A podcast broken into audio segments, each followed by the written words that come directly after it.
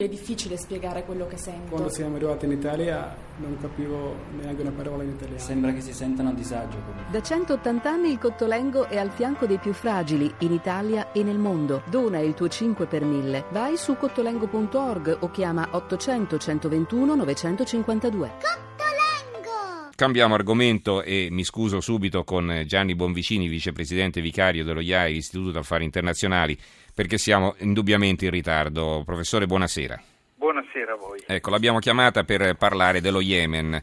Sì. Eh, sa, que- giorni fa c'era stato questo colpo di Stato guidato dai miliziani sciiti, il presidente era fuggito e a quel punto diciamo, era cominciata una guerra tra fazioni. Adesso invece la novità è che in difesa del presidente deposto è intervenuta una coalizione guidata dall'Arabia Saudita composta da dieci paesi e, e, qual è il rischio? Cioè che a questo punto l'Iran intervenga in aiuto dei suoi fratelli sciiti in difficoltà e che quindi eh, non sia più una guerra tra bande, tra milizie, ma una guerra tra stati, no? che, che, poi tra l'altro se si escludono le superpotenze sono anche fra i più armati al mondo. Allora che cosa sta succedendo, professor Bonvicini? Ma diciamo che questo è un altro episodio di quella che potremmo definire da una parte una guerra civile all'interno del mondo musulmano fra sunniti eh, guidati dall'Arabia Saudita e sciiti che sono invece eh, importati dall'Iran e dall'altra una guerra vera e propria per la supremazia regionale.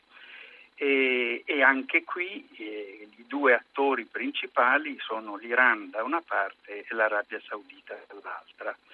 E nel caso dello Yemen eh, ci sono anche delle complicazioni ulteriori perché non sono solo i ribelli sciiti che stanno nel nord del paese che sono discesi fino a Sana'a e adesso si sono spinti fino al golfo di Aden e, a conquistare Aden e hanno fatto fuggire il presidente sunnita eh, che eh, che in questo momento si trova a Riyadh eh, ma eh, c'è anche una componente di mh, terrorismo, cioè c'è la, l'Al-Qaeda del, della penisola arabica, che come sappiamo una settimana fa all'incirca ha fatto un terribile attentato in due moschee sciite, quindi in qualche modo eh, eccitando quella che era ormai una ribellione degli sciiti contro i sunniti e andando. Quindi, diciamo, la situazione quindi è estremamente complessa. Su questa situazione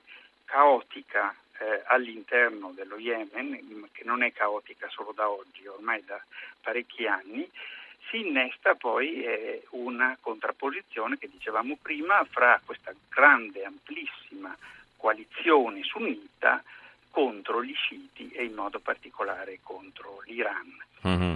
Questo può portare evidentemente a, ad ampliare eh, o a rendere possibile anche un conflitto, infatti fra il resto eh, l'Egitto assieme all'Arabia Saudita hanno deciso di mandare delle truppe eh, di terra e, e questo potrebbe creare una reazione da parte dell'Iran, ma più in generale direi che quello che sta succedendo è di mettere a rischio una politica americana e mettere in imbarazzo una politica americana che sembrava in questi ultimi mesi aver preso una certa direzione. La direzione era proprio quella di arrivare ad un accordo di fatto e poi formale con l'Iran. Ecco, professore, a, questo proposito, no? cioè la posizione americana che giustamente le ricorda, eh, cioè Obama sta giocando su più tavoli, io non so se è ben chiaro dove voglia arrivare, perché da un lato sta trattando con l'Iran che è coinvolto nella, coinvolto nella lotta contro l'ISIS, però poi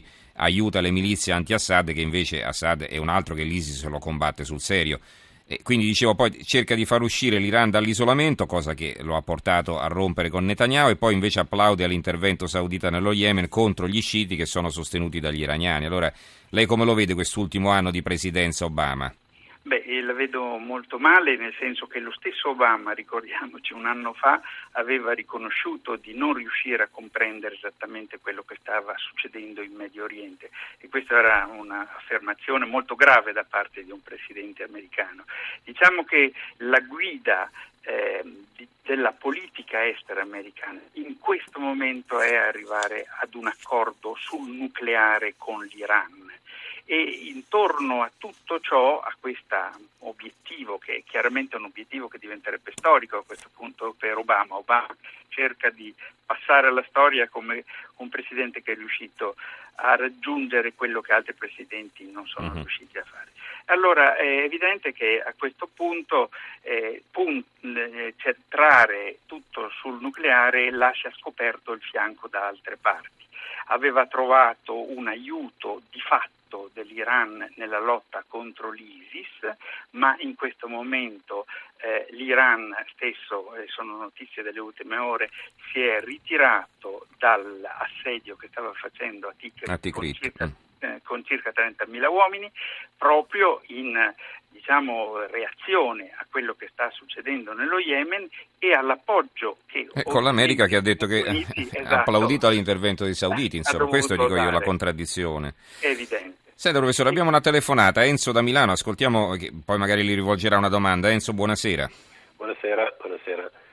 Um, volevo chiedere al professore di spiegarci un po' meglio questa cosa degli sciiti non è chiaro, cioè, c'è una qualche differenza tra di loro, si odiano, si amano. Tra sciiti e sunniti, dice lei? Sì, sì, sunniti, ma è una questione, che ne so, è come dire, che ne so, cattolici romani e protestanti o perché gli esperti parlano da esperti, ma noi che non siamo esperti non mm-hmm. un tubo. Certo, va bene, allora sentiamo il professor sì, Bonvicini, prego. Evidente, insomma, è uno scisma, i sciiti sono considerati scismatici dai sunniti e viceversa i sunniti lo sono considerati dagli sciiti, cioè sono due orientamenti diversi eh, all'interno di una stessa religione che è la religione musulmana e che quindi hanno preso strade diverse, ma su questa diversità di fondo che è una università religiosa che ha portato anche a